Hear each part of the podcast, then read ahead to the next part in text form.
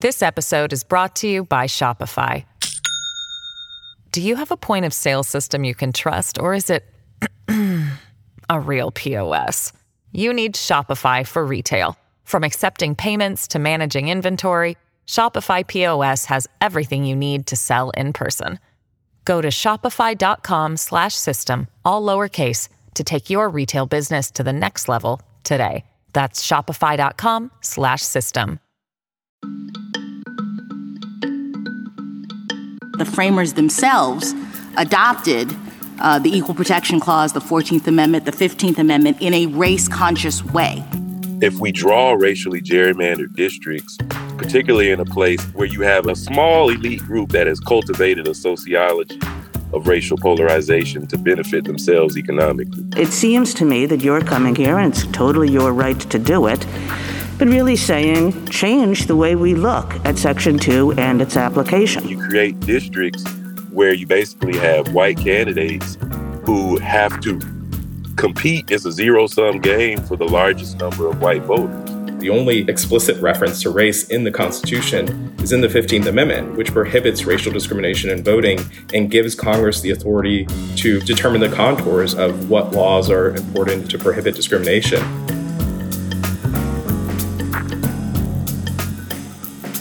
Hi, and welcome back to Slate's Amicus podcast. This is a show about the courts, the law, and the U.S. Supreme Court, which gavelled in the 2022 term this past Monday. I am Dahlia Lithwick. I cover the High Court and the law for Slate Magazine. And I also wrote the brand new book, Lady Justice, about women, the law, and how it saves us, but also mm, quite the opposite. And I wrote about the lawyers who try to bend that seam toward justice. Today, we're going to celebrate the opening of the new term by taking you into two of the oral arguments heard in the court just this past week a challenge to the Clean Water Act and a fairly existential debate over Section 2 of the Voting Rights Act. Maybe to the extent there's a hot take here at all, it is that Justice Ketanji Brown Jackson is decidedly not going to be sitting around waiting to jump into the fray. Later on in the show, Slate Plus listeners are going to get a chance to hear Mark Joseph Stern's first take on the new term. And we're going to talk about Justice Jackson's impact, the Mar a Lago case, now headed to the Supreme Court, but possibly destined to sit in the mailroom for a while. And, of course, James Madison's Crystal Flute. If you're not a Slate Plus member, go to slate.com slash amicus plus to find out about all the benefits of membership, which include ad free versions of all of Slate's shows, bonus content like my conversation with Mark, and specials from other shows like Political Gabfest and Slow Burn. And Slate Plus members never hit a paywall at slate.com. And Slate Plus members support the work that we do here on the show and at the magazine, and for that we are truly eternally grateful. So check it all out, slate.com slash amicus plus. But first, the Magical Shrinking Voting Rights Act. A pair of hugely important cases were argued on Tuesday morning, probing an Alabama racial gerrymander. The cases were argued together as Merrill versus Milligan and Merrill versus Caster. This is the set of cases that puts whatever seems to be left of Section 2 of the Voting Rights Act squarely onto the chopping block. The state of Alabama was in court on Tuesday arguing for congressional maps that allow black voters in Alabama to elect their preferred candidate in only one of the state's seven districts, that is to say, 14% of those districts, even though black voters make up about 27% of the state's population. Two different sets of plaintiffs argued that those maps violate the Voting Rights Act's prohibition on race discrimination in voting. I'm joined this week by Evan Milligan and Deuel Ross. Evan Milligan is executive director at Alabama Forward, a statewide civic engagement network working to advance democracy. And his is one of the groups that filed a lawsuit challenging redistricting in Alabama. Deuel Ross is a senior counsel and director of professional development at the NAACP Legal Defense and Education Fund. He argued one of the cases at the Supreme Court this week. So maybe we'll start with you, Evan. Um, and I'm going to ask you to pan back and explain how we got here and these maps, but also I think it requires explaining a little bit about your own work and also how this fight centers on what is known as the state of Alabama's Black Belt and its history and political context as part of the larger story. Sure. Uh, thanks for having us. Um, so I guess I could give some backstory on some of the advocacy work that we were doing last year. But before I say that, Deuel and the staff there at LDF, we met them in the midst of outreach work we were doing all last year. We're a membership driven organization at Alabama Forward. We have over 30 nonprofit advocacy groups that do everything from statewide work to very local grassroots work. And they were overwhelmingly resolute that in 2021, they wanted our organization to really be digging into redistricting. Once the census data was released in August, the um, Alabama State Legislature's Apportionment Committee is the state body that's responsible for basically navigating through redistricting and producing a map for the legislature to vote on. So they had a notes and comments period after the data was released. And we were just really trying to encourage folks in our network and just neighbors and people who listen to our organizations to show up, to provide sample maps, to provide examples about their understanding of the communities of interest in their locations that needed to be protected and not separated. Once the special session was called by our governor to bring all the legislatures back to Montgomery, our state capital, and just focus on getting a redistricted map passed for Congress, State House, State Senate, Board of Education. We were also active there with making sure that certain testimony got on the record and making sure that sample maps that we felt reflected commitment to the Voting Rights Act were submitted to the legislature as well. And that's really where we got to know LDF even more closely as we were dealing with the special session there was a series of maps and a letter that they actually provided, as well as ACLU Alabama, Greater Birmingham Ministries, one of the other plaintiffs, to just underscore how easy it could be for the state of Alabama to comply with the VRA. And we don't really see evidence of that letter and the maps that they provided long prior to litigation started. We don't see any evidence of that having been taken into consideration. So uh, obviously, the state legislature passed, they voted in favor of the congressional map that is currently the map under the current election. The governor signed it. And then that's when we agreed to join the suit and file the suit. I just wanted to a say that Evan's done a really amazing job as an advocate in Alabama and his organization and the allies that they have are really the reason why we do this work. But to respond to a couple of points that you'd made earlier is one when you talk about proportionality obviously there's disproportionality for african americans but there's substantial overrepresentation of white voters in alabama's maps. White voters are only 63% of the population and yet they control about 85% of alabama's maps because the state drew supermajority white districts. And even if there was a second district in which black voters could have an opportunity to elect their candidates of choice, white voters would still be overrepresented. They would still control about 73% of congressional districts and only be about 63% of the total population. And with respect to the Black Belt, a place that Evan knows far better than I do. It is a community that about 18 or more counties that runs through the middle of Alabama and was really formed by the fact that the some of the richest soil in the country is there.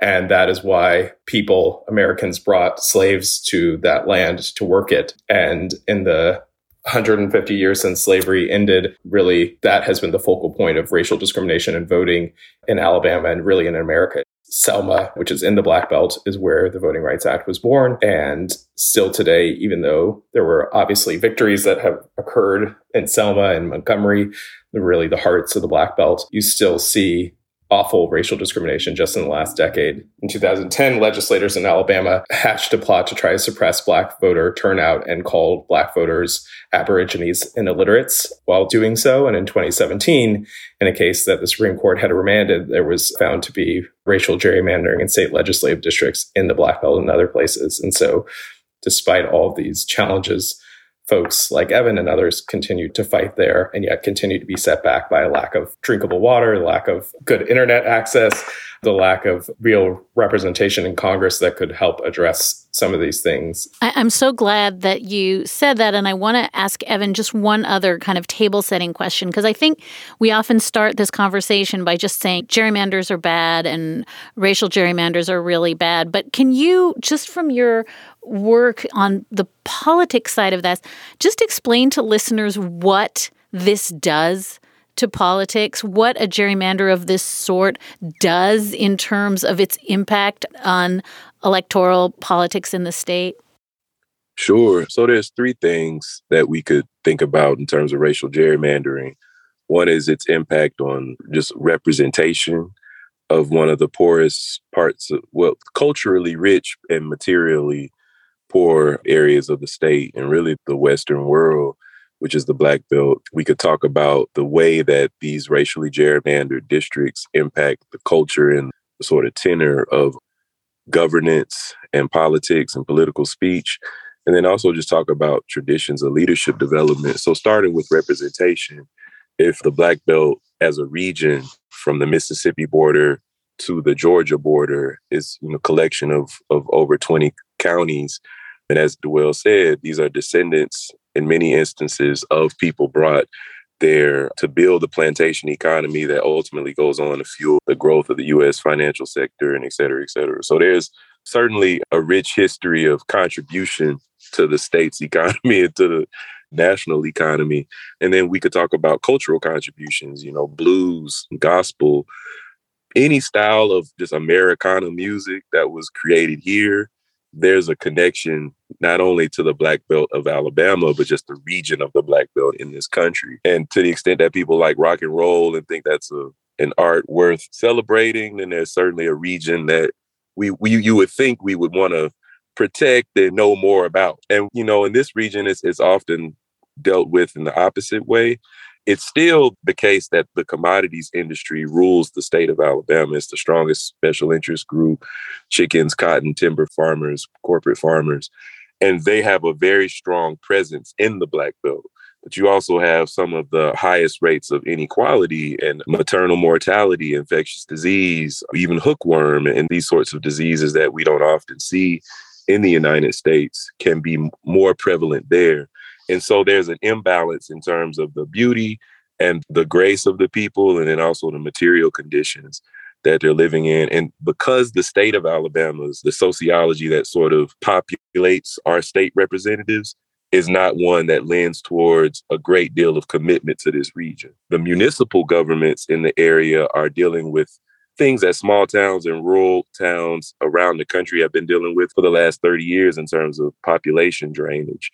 So those towns don't have the tax base to independently fund the sort of multi-sector development that would really be needed to make a real dent in the black belt.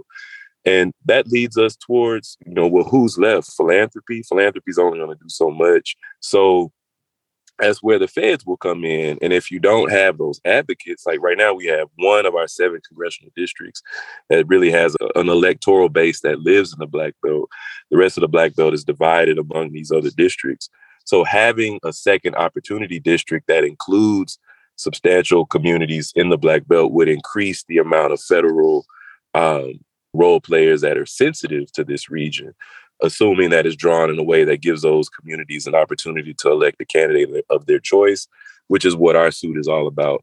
And then just to go through those last two points really quickly, the obvious impact on the polarizing nature of political speech. If we draw racially gerrymandered districts, particularly in a place where you have an elite, a small elite group that has cultivated a sociology of racial polarization to benefit themselves economically, then you create districts where you basically have white candidates who have to compete as a zero sum game for the largest number of white voters. They know that if you're in that district, non white voters don't give you a competitive advantage just because of how the district is drawn. So, well, where are white voters in Alabama consuming information? What's driving their thoughts? And at this particular moment, the answer that the candidates seem to be coming up with is that they have to really compete with talking points that are often more extreme.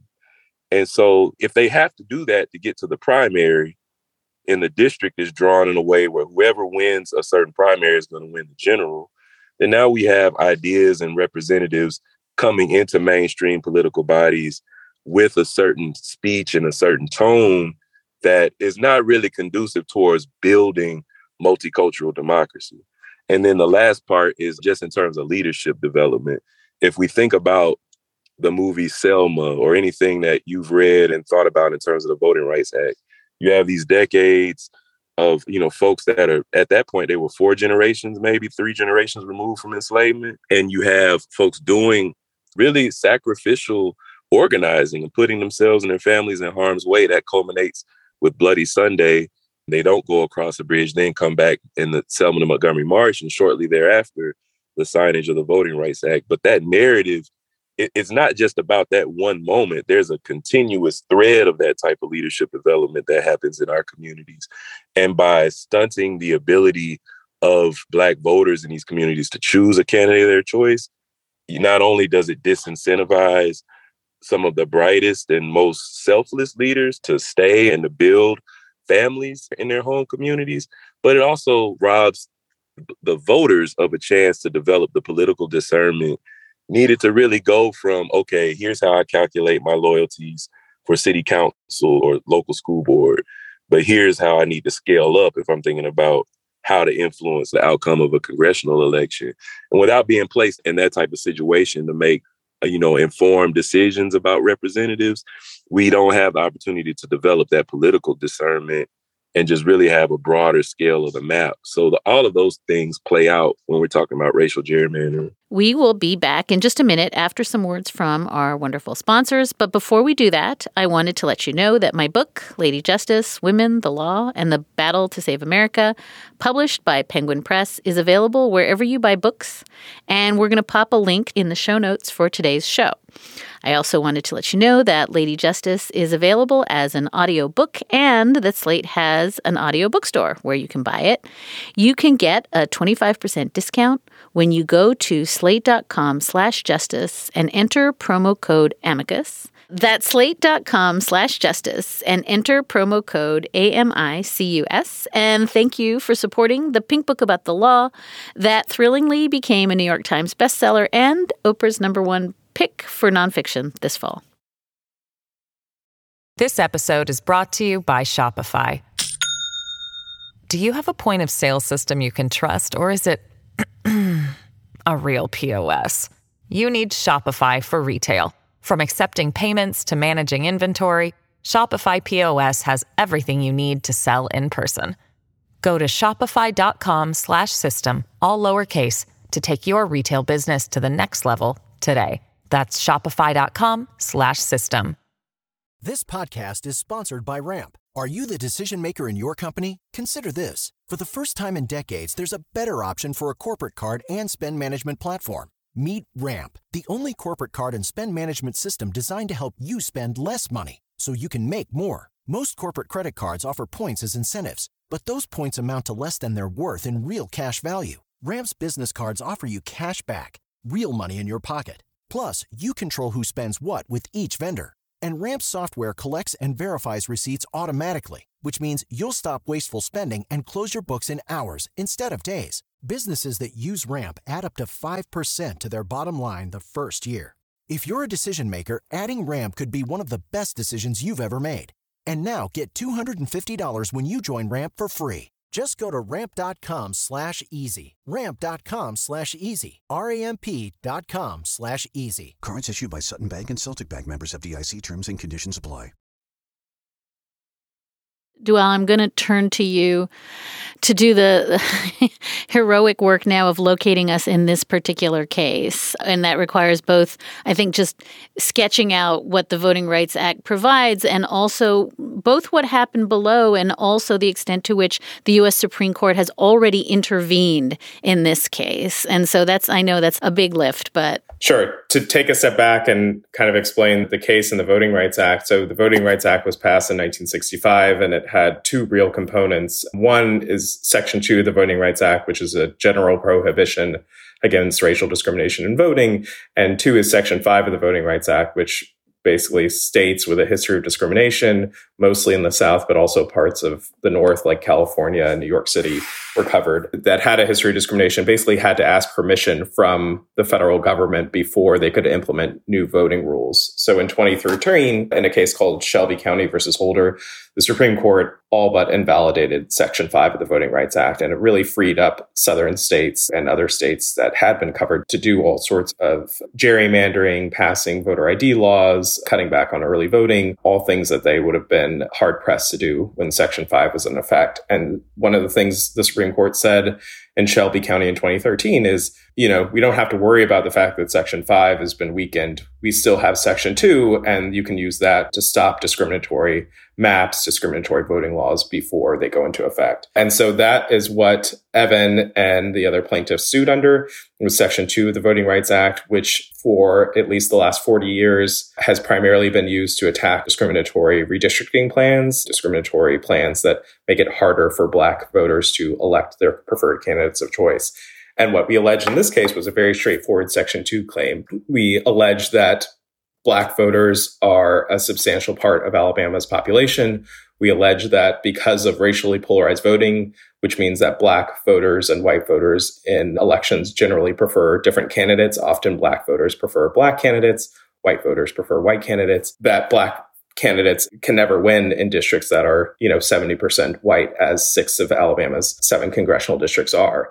And it's not just proving that disproportionality. It's also showing that it's possible to draw an additional district that's reasonably compact. It's also showing some of the things that Evan was talking about, not just racially polarized voting in general elections, but also in Democratic and Republican primaries. Even in the 2016 Republican primary, Ben Carson got only a small handful of votes from white voters in, in that election. And it, it goes beyond simply Democrats versus Republicans. This is really an issue that is specific to the uh, black voters and racial discrimination. And so we had to prove not just this disproportionality, but that uh, racial discrimination in all sorts of areas in voting and education and racial appeals, like uh, congressional candidates saying that there's a war on whites in Alabama, saying that the Reconstruction Amendments basically destroyed American families, all these things that we had to show to prove a violation. And three judges two of whom were appointed by President Trump, one of whom had been appointed by both President Reagan and President Clinton, unanimously found overwhelming evidence in a 200 some page opinion that came out at the end of January of this year saying that we had proven our Voting Rights Act claim. And Alabama, not satisfied with that, sought a stay of that order in the US Supreme Court. And the US Supreme Court, in a five to four vote, said that Alabama could go ahead and use the map that the district court had found was discriminatory. I think what's interesting about the breakdown of that five to four vote is Chief Justice Roberts voted to deny the stay. Chief Justice Roberts agreed that the district court had applied existing law correctly. And then Justice Kavanaugh, joined by Justice uh, Alito, said in a concurrence essentially that it was too close to the election uh, to change the map, which obviously we disagree with. The decision came out in January. The election wasn't until at least three months away. But one thing Justice Kavanaugh said in his concurrence was that there's basically a 50 50 chance of plaintiffs could win and defendants could win. And we will see how it goes in oral argument in the fall. And so that is what we just finished this week. I do wonder if one of the two of you wants to explain. I think one of the things that was so complicated at oral argument was trying to understand what Alabama's Solicitor General Edmund LaCour was even asking for the new test to be. And I'll play some audio. Here's Elena K Kagan. What strikes me about this case is that under our precedent, it's kind of a slam dunk. If you just take our existing precedent the way it is, and the three judges below all found this, the three judges below said, this is an easy case. It's not one of the hard ones. It's not one of the boundary line cases. It seems to me that you're coming here, and it's totally your right to do it, but really saying change the way we look at Section 2 and its application. And I wonder if one of the two of you wants to help me think through, because it was very slippery, what it is that Alabama wanted to see happen here. Do you want to take that Deuel and then we'll give it to Evan? Yeah, I think the issue is that because the case is such a slam dunk under existing precedent, what happened with Alabama's briefing is that they made a number of arguments. So they basically they argued in part that the Voting Rights Act was unconstitutional. They argued that the Voting Rights Act doesn't apply to congressional redistricting. They argued that, you know, essentially if Alabama can come up with any facially neutral rule, that the law should be upheld.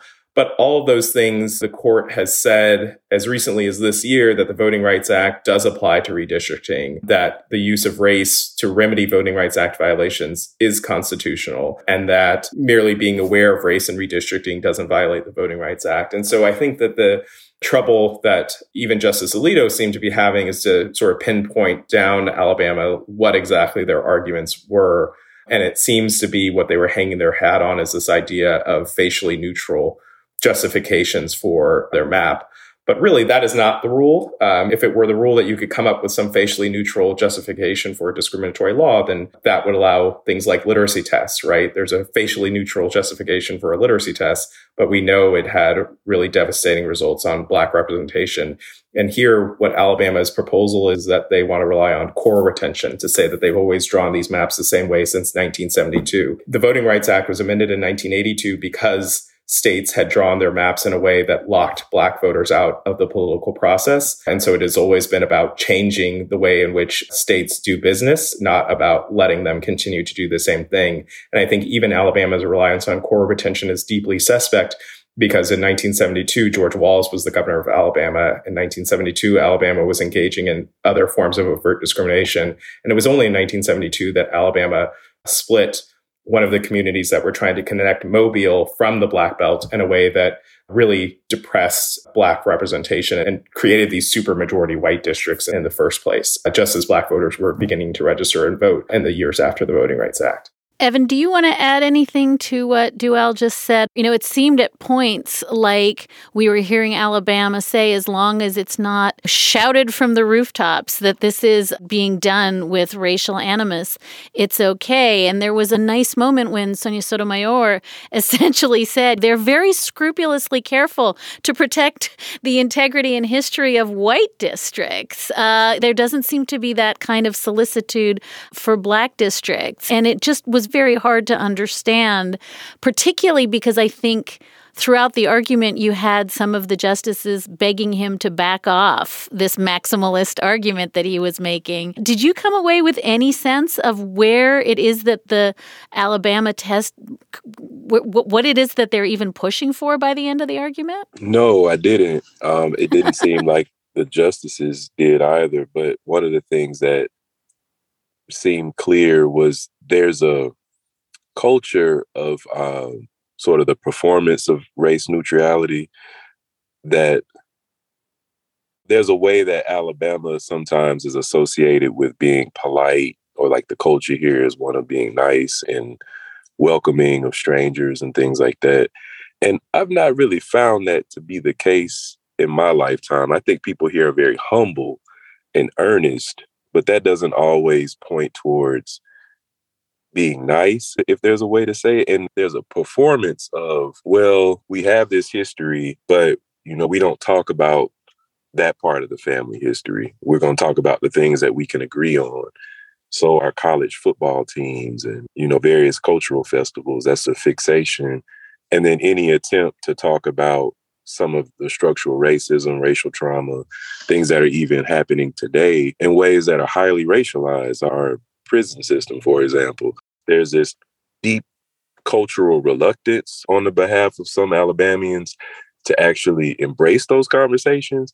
And it, it, it was really strange watching that play out this week in the court because the attorney who was arguing for the state apparently is somebody we went to the same college. I don't know him, but knowing the background that this person went through to get to that courtroom is not an easy path. And so I'm trying to think about people I knew similar to that lawyer who might have been more conservative than me, but were very hardworking students. And just trying to understand like how do you get from where I know he came from academically to be in that courtroom. It wasn't just the argument that it was adverse to our interests, but there wasn't a coherent intellectual thread that could square with the large majority of congressional history and and Supreme Court precedent on this particular issue. So the state would have needed to have really come aggressively with a worldview and a theory that they felt fully flat footed behind.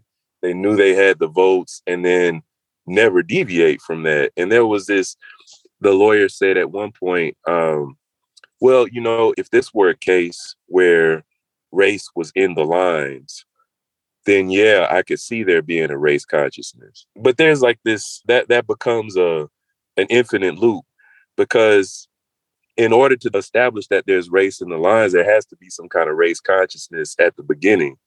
But if we're saying that we have to be race neutral at the beginning because of the, then you never can establish. So when do you establish an, the need for an intervention? And I felt like you're showing in real time why this test that we have currently is the right test and why the state of Alabama failed it.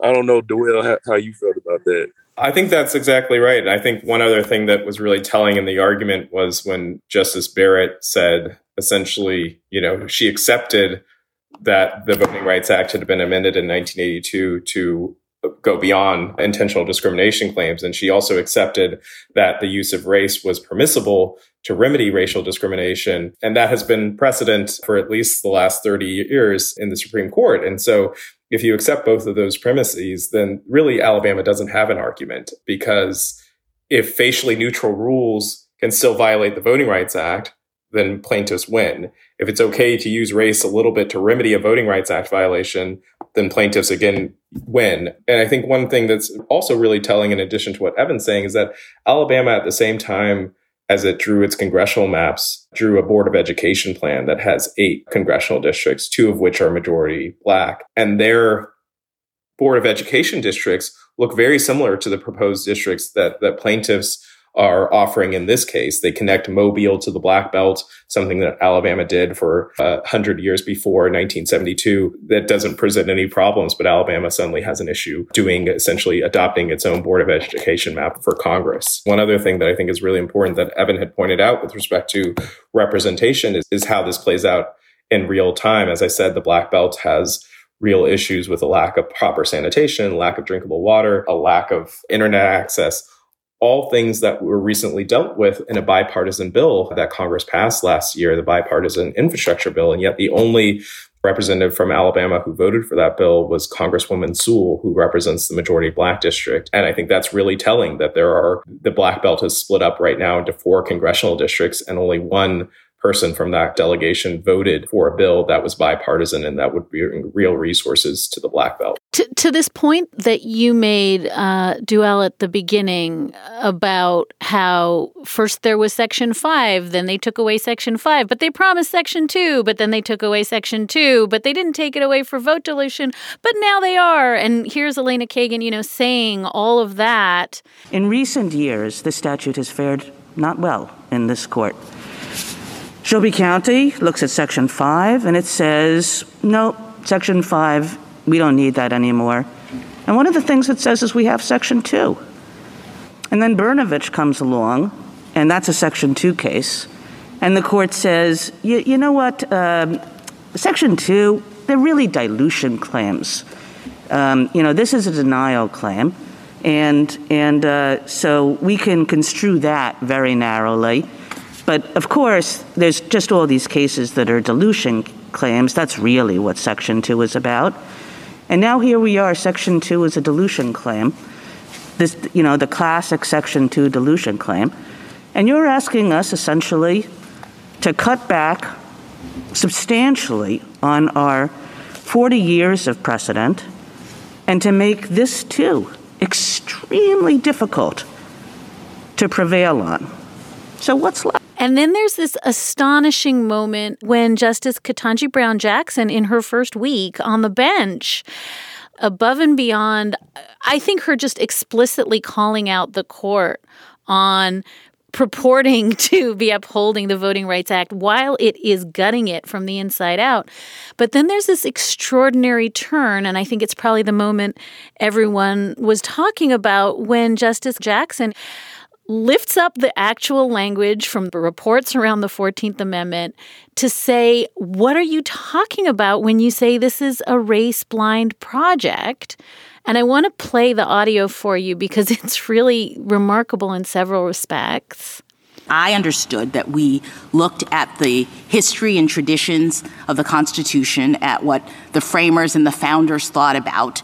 And when I drilled down to that level of analysis, it became clear to me that the framers themselves adopted uh, the Equal Protection Clause, the 14th Amendment, the 15th Amendment in a race conscious way. That they were, in fact, trying to ensure that people who had been discriminated against, the freedmen, um, in, during the Reconstruction period, uh, were actually uh, uh, uh, brought equal to everyone else in the society. So I looked at the uh, report that was submitted by the Joint Committee on Reconstruction, Reconstruction which drafted the 14th Amendment. Um, and that report says that the entire point of the amendment was to secure rights of the freed former slaves. The legislator who introduced that amendment said that, quote, unless the Constitution should restrain them, those states will all, I fear, keep up this discrimination and crush to death the hated freedmen. That's not, um, that's not a race neutral or race blind idea in terms of the remedy. And I just wonder if either of you or both of you just wants to react to this amazing moment of the first African American woman justice using actual like text and history, right? This is the Federalist Society to Conservative Legal Movements project to refute the claim that this is a race blind enterprise. Yeah, I definitely think that we often talk about the Constitution and forget that we actually had a second founding after the Civil War. I this will go back a long time, but I remember in middle school, a, a, student was talking about the greatness of our founding and having my middle school teacher at, a long time ago saying like, well, we fought a civil war because the first draft of the constitution didn't work. Right. And we had to add a 13th, 14th and 15th amendment to ensure that black people and other people of color and women and a whole, uh, everyone who was left out could be included in the Constitution. And I think that's exactly what Justice Jackson was correctly pointing out. The only explicit reference to race in the Constitution is in the 15th Amendment, which prohibits racial discrimination in voting and gives Congress the authority to, you know, determine the contours of what laws are important to, to prohibit discrimination. Here you have it, the 14th, 13th, 14th, and 15th Amendment are really staring you in the face and saying, this is what is prohibited and Congress has the right to enact laws to justify the contours of what rights should be protected. And I'm glad that Justice Jackson made that point.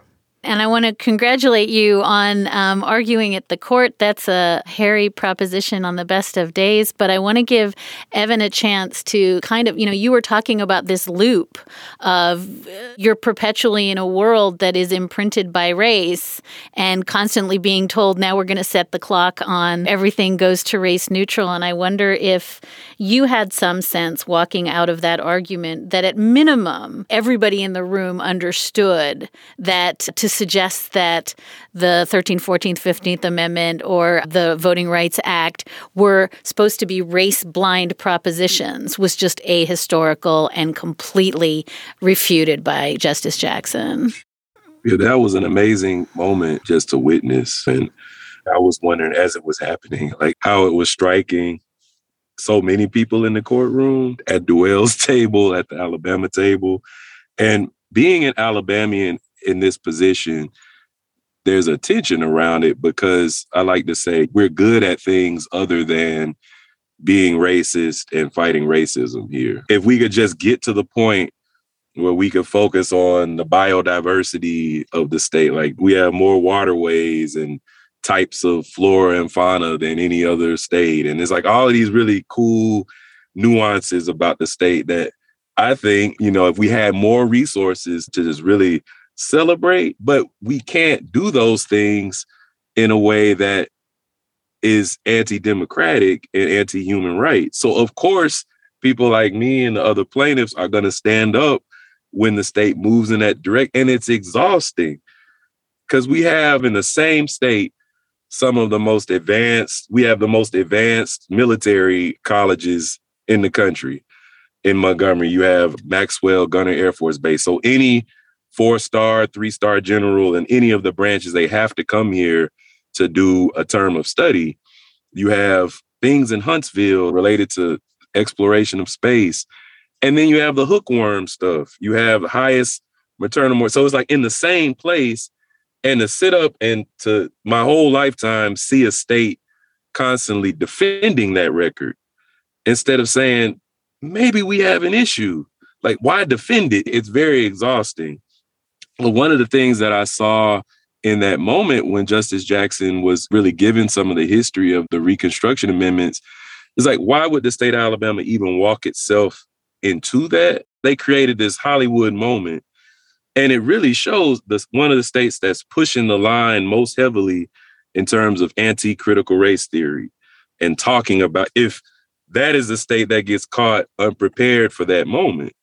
And I wouldn't say that this is the case for that legal team, but it's just telling that it, you, there was a window that was left open for her to educate that entire courtroom. The state could have just, you know, precluded that by referencing some of the history and then saying, but this and qualifying it, saying this is how this is different. But to, to have no response on the front end anticipates this idea that, well, this won't even be brought up. Why are people that comfortable when it's only the 13th, 14th, 15th Amendment? Like, why wouldn't you presume at least one justice would have a question about that. It's because this sociology of well, we don't talk about that because it, it discomforts me. But there's rich history and personal growth that can come not only for school children, but for professionals. Clearly, when we have to confront these sorts of topics and really look at where our institutions come from, the reluctance to do that is a huge disservice to the very people that that they are being paid to serve. And so I, I felt both of those things in that moment. It's so interesting, Evan, because you're setting on its head Chief Justice John Roberts' famous claim that the only way to get past race is to get past race.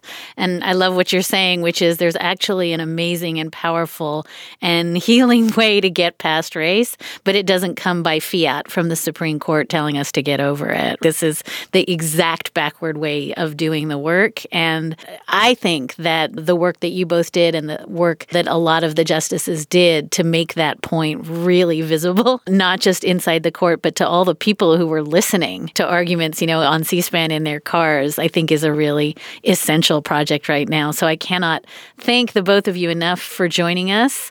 Evan Milligan is executive director at Alabama Forward. It's a statewide civic engagement network working to advance democracy. And this was one of the advocacy groups filing a lawsuit challenging the redistricting in Alabama. Deuel Ross is senior counsel and director of professional development at the NAACP Legal Defense and Educational Fund. He argued part of this case at the Supreme Court. I cannot thank you enough for your time, and I look forward to hearing that maybe things are going to change because of the exact conversation that we are having today. Thank you. Thank you. Thank you again for having us. We are going to take a short break. Hi, this is Dahlia Lithwick, host of Slate's legal podcast, Amicus. If you're listening to this show, you might be interested in Amicus's live show that we're hosting in Washington, D.C. on Tuesday, May the 14th. My colleague, Mark Joseph Stern, and I will be talking to some amazing guests, including Sherrilyn Ifill and a sitting state Supreme Court justice all about how originalism, a relatively recently invented way of interpreting the Constitution, has taken over the Supreme Court and radically reshaped the law. It's been doctrinal rocket fuel for the conservative legal movement and facilitated the rolling back of abortion rights, the expansion of gun rights, and the obliteration of the separation of church and state. And as another wildly consequential Supreme Court term careers to its end, the court's originalists are on a tear. But there's something you can do about it, and we hope you'll join us in DC on May 14th to explore the possible pathways out of the current situation. Go to slate.com slash amicus live for tickets. Now we're going to turn to a case about the Clean Water Act. On the very first Monday of October, the issue before the court might have felt a little familiar to you. Last term saw a challenge to the EPA's authority to curb emissions from power plants. And this year, the court agreed to hear a challenge to its authority to protect waterways. The issue, in a nutshell, what waterways and wetlands can be protected under the Clean Water Act. And this case actually dates back to 2007 when EPA officials told Chantel and Michael Sackett that they had to stop backfilling their property on Priest Lake in Idaho. The EPA said to them that the wetlands were, quote, waters of the United States and thus protected by the Clean Water Act. The Sacketts disagreed. They took the EPA to court. Now, in order to understand all of this, you have to understand a badly fractured 4 to 4 to 1 opinion from 2006. That's when the court handed down Rapanos versus United States, and Justice Anthony Kennedy wrote alone to say that any one body of water needed only a quote significant nexus with a navigable stream to put it under federal jurisdiction.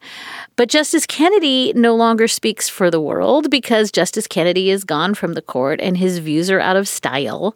And the Sacketts really want the court to embrace a position that was taken in that case by Justice Antonin Scalia, who wrote that the waters of the United States should only include, quote, geographic features that are described in ordinary parlance as streams, oceans, rivers, and lakes. It seems very confusing. In fact, it is not that confusing. And joining us to discuss Monday's arguments in Sackett versus EPA is Earthjustice Senior Vice President Sam Sankar.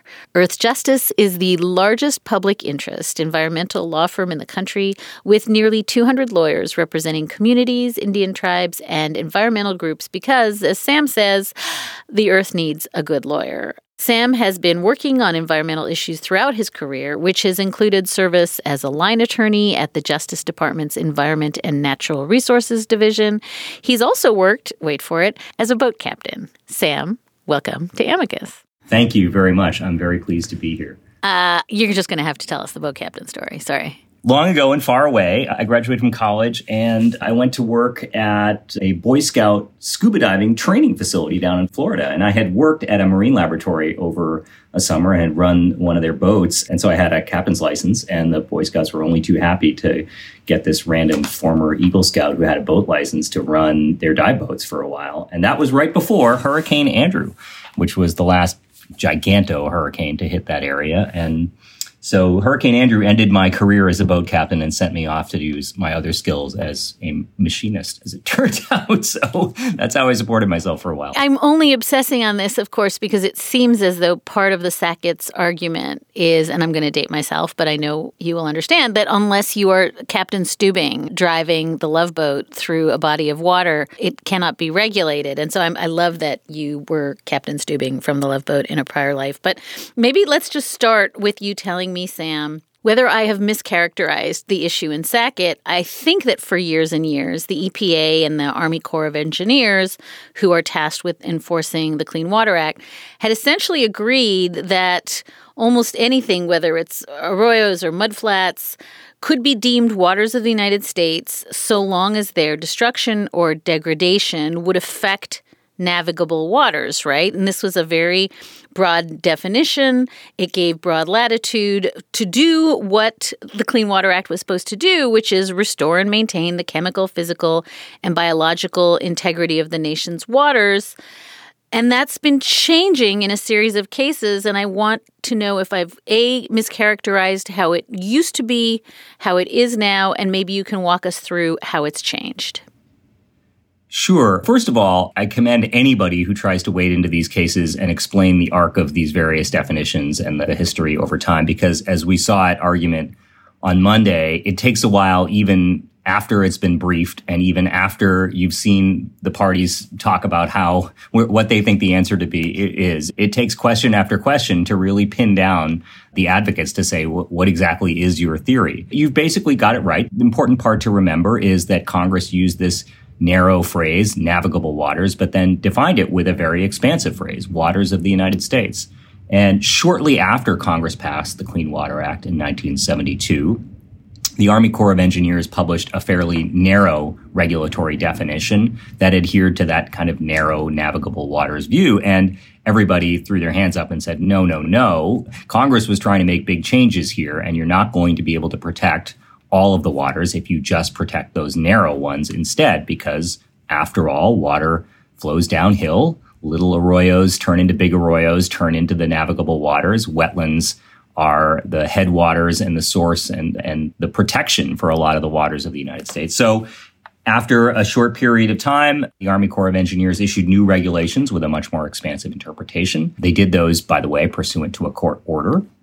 And this whole time, of course, various industry groups were very concerned about this, and they were lobbying like mad in Congress to get Congress to rewrite the Clean Water Act and make it more narrow. Instead, Congress in 1977 actually amended the act in a way that the court has acknowledged ratified the Army Corps' new regulations. And ever since then, there's been this back and forth between, in my view, the science and the purpose of the act the purpose of the act that you described, chemical, biological preservation of our nation's waters, and the science telling you what you need to do to get there, and a thread of deregulatory and very much industry funded advocacy to say, oh no, it's this narrowest possible bright line definition.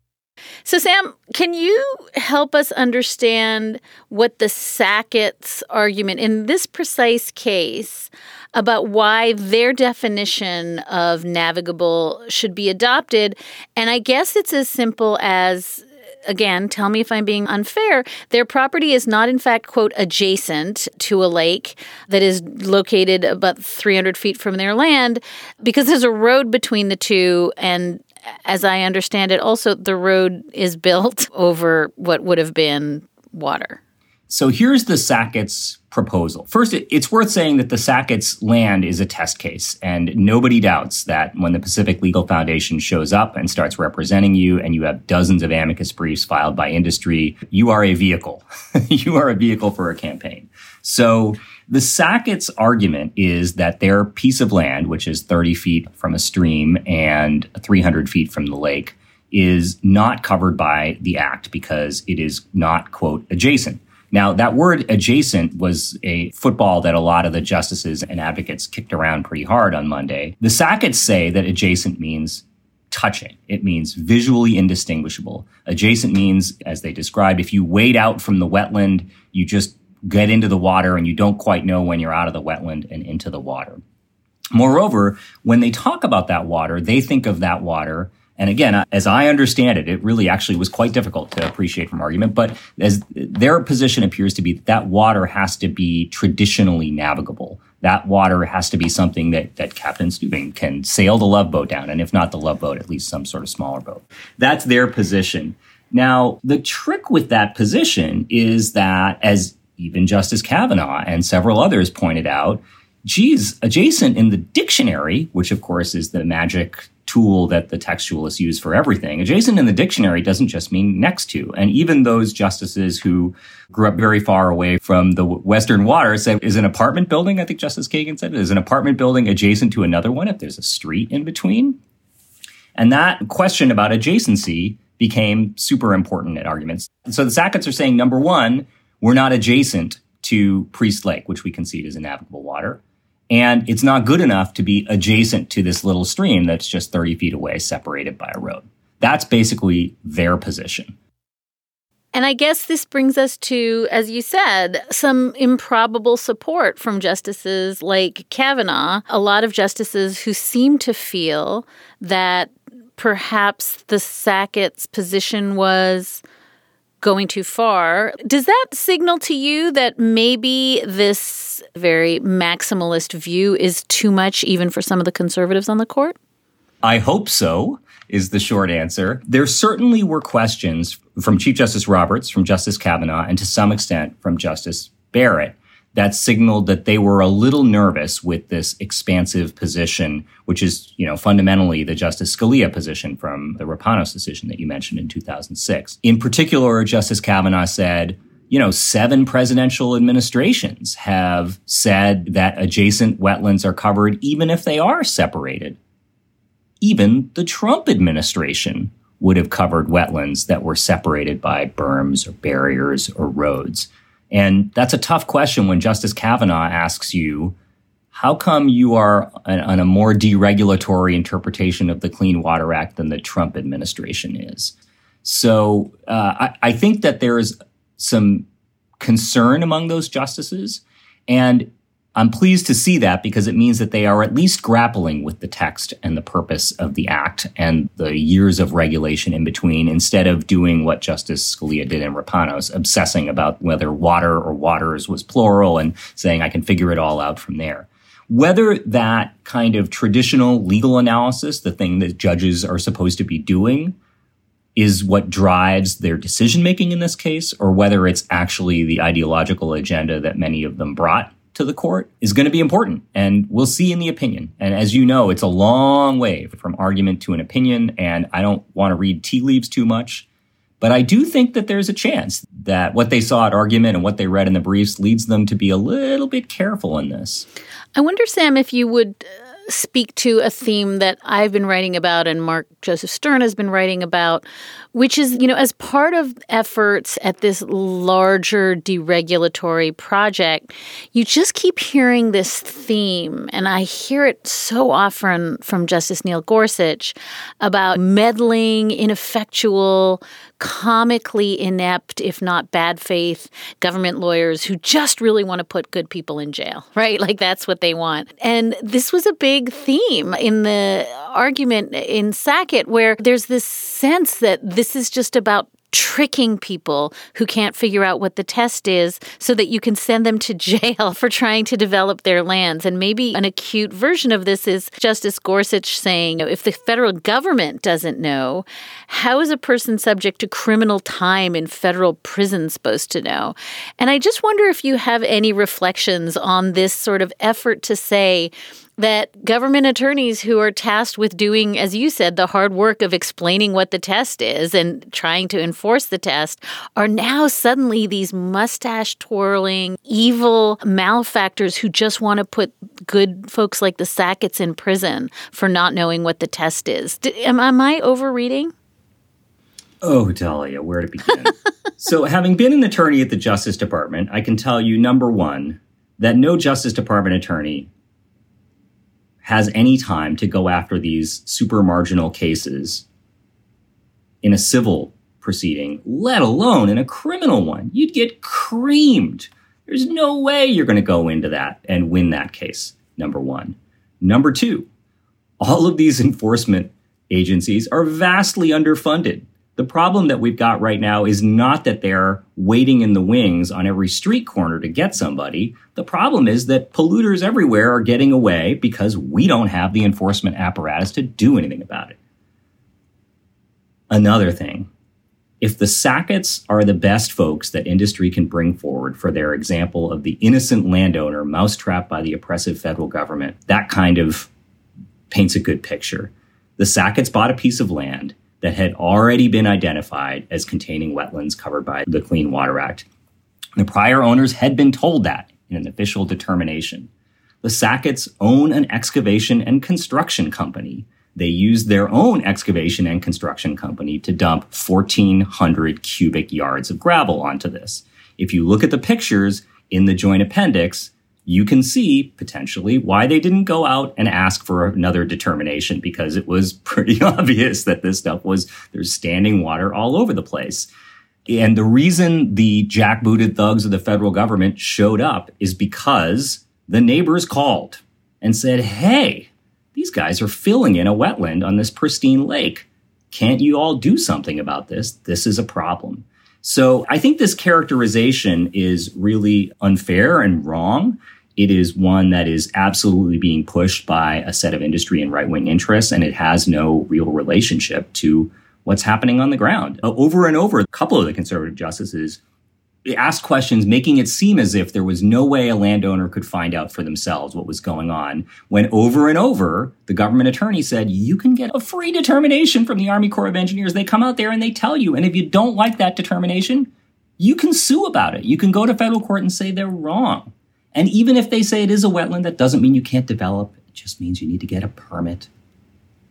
So it, this really frustrates me. I'm sorry to go on for so long, but this whole line of philosophical argument just doesn't match up with reality. Yeah, no, and I think it's such a theme. And as I said, you've written really eloquently about this larger deregulatory project and, you know, an effort to just somehow make it seem as though every time the government takes action to protect our environment, they're immediately cast as bad actors. But I guess I'm thinking about, you know, you clerked for Sandra Day O'Connor. I'm really struck by Ketanji Brown Jackson's voice in this argument. Are, are actually just straight up reading text, like doing the conservative legal work of reading the statute. And I wondered if you have any thoughts about this newest justice. It's in so many ways a striking moment, you know, the first African American woman, but also uh, really interesting to have a fourth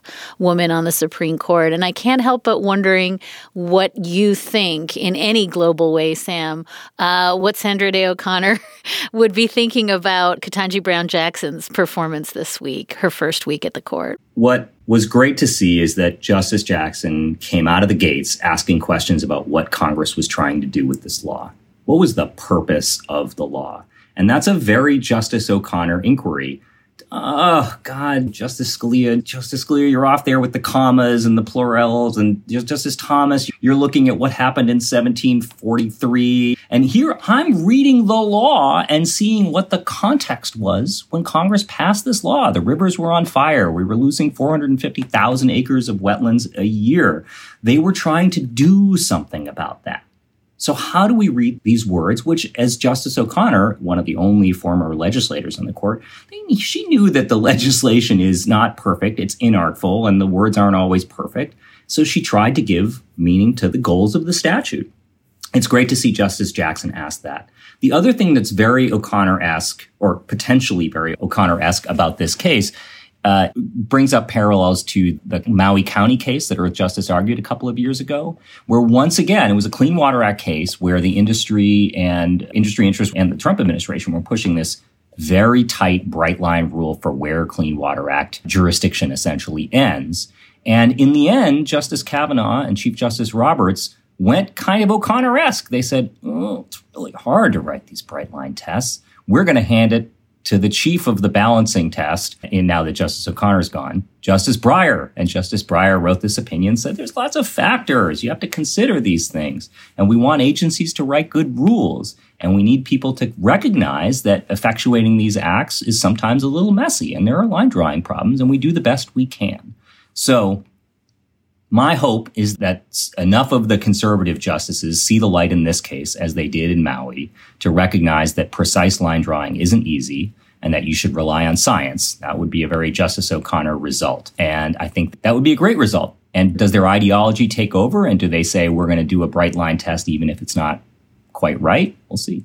And, and, Sam, before we say goodbye, I think I want to ask you because we've just had a, a, pretty arcane conversation about statutory interpretation and about text and about fighting about what the Clean Water Act means and does. But can you just give us a sense of what happens if the Sacketts prevail or this view of the Clean Water Act prevails? What's the real life impact going forward? Well, as Justice Kavanaugh himself said, this is not just about this little wetland. It's about a lot more, and a lot more to the tune of 45 million acres of wetlands that could lose protection under the Sackett's interpretation. Moreover, the Sackett's interpretation of what constitutes a navigable water could also have tremendous impacts because they would exclude smaller and ephemeral streams. And 60% of streams in this country are ephemeral, and that number gets even higher in the American West. And of course, as always, these impacts fall heaviest on populations that have the least political power and that have been historically targeted for various kinds of oppression. And that's why Earthjustice is representing 18 tribes in this case. For example, the Fond du Lac Band that we represent, 50% of their reservation is wetlands the Pueblo of Laguna, who we represent, 80 to 90% of their water comes from ephemeral streams. So the real world impact is real for every person in this country who gets their water from surface water. That's a lot of us, and especially for tribes and communities that rely more directly on surface waters and wetlands. Sam Sankar is Senior Vice President of Earthjustice, and Earthjustice is the largest public interest environmental law firm in the country with almost 200 lawyers representing communities, Indian tribes, and environmental groups that are working to protect health, to preserve wildlife, and to advance clean energy and combat climate change. Sam, it is such a treat having you on the show, and I really want to thank you for putting on the captain's hat and just appropriating this ridiculous Captain Stubing role that I have assigned to you today. I'll be. I'll see you on the Lido deck. And that is a wrap for this episode of Amicus. Thank you so very much for listening in. Thank you so much for your letters and your questions. You can always keep in touch with us at amicus at slate.com. Today's show was produced by Sarah Burningham. Alicia Montgomery is Vice President of Audio, and Ben Richmond is Senior Director of Operations for Podcasts at Slate. We'll be back with another episode of Amicus in two weeks. Until then, take good care of yourselves.